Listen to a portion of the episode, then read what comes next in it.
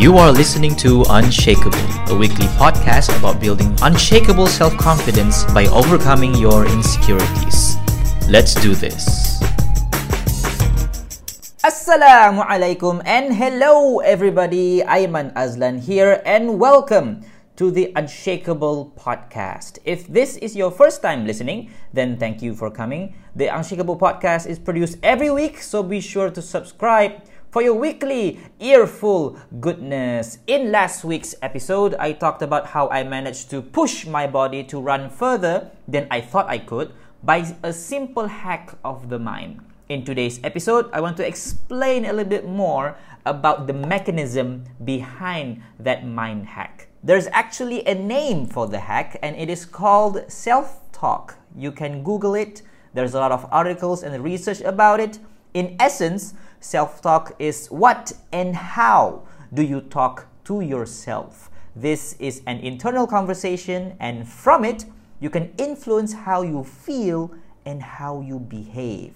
We all have a critic in ourselves that tells us we're not good enough, our body looks fat, we're gonna fail, we should give up, and so on and on and on and on. This is called negative self talk, and it is very common. We all have it. What is also common is that we are unaware of the negative self talk that is going on.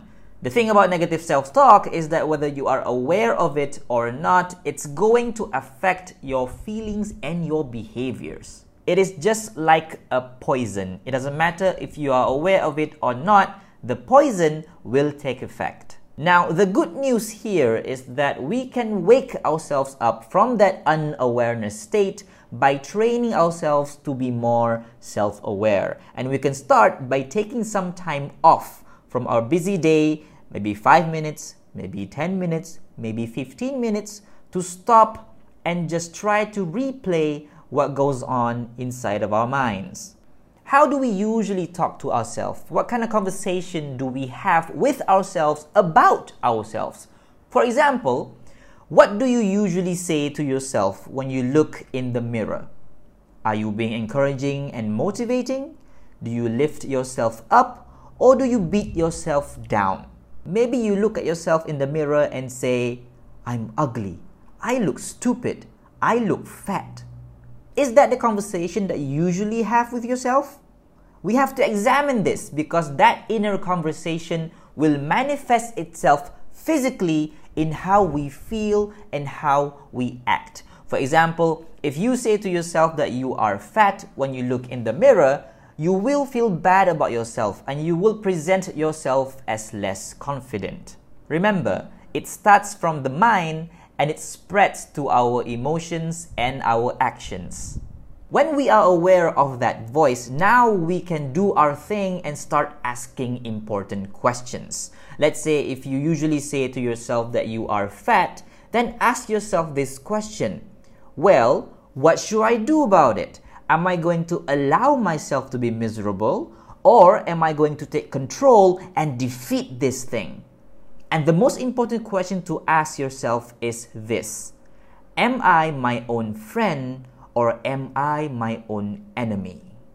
Oftentimes, we want to find good friends, and we should. One of the factors that leads to self confidence is having good quality friends around, and we will talk about it in a later episode. But what we often don't realize is that we should be our own friend first. I would argue that that is more important than any other friends that you have because your inner friend, i.e., your own self talk, is going to follow you wherever you go 24 7 for the rest of your life. Now, our friends can't follow us everywhere, right? So we have to be sure to check our own self talk and figure out whether we are our own friend or we are our own bully. A friend will lift you up. A bully will take you down. And we have to figure out which one we are with our own self.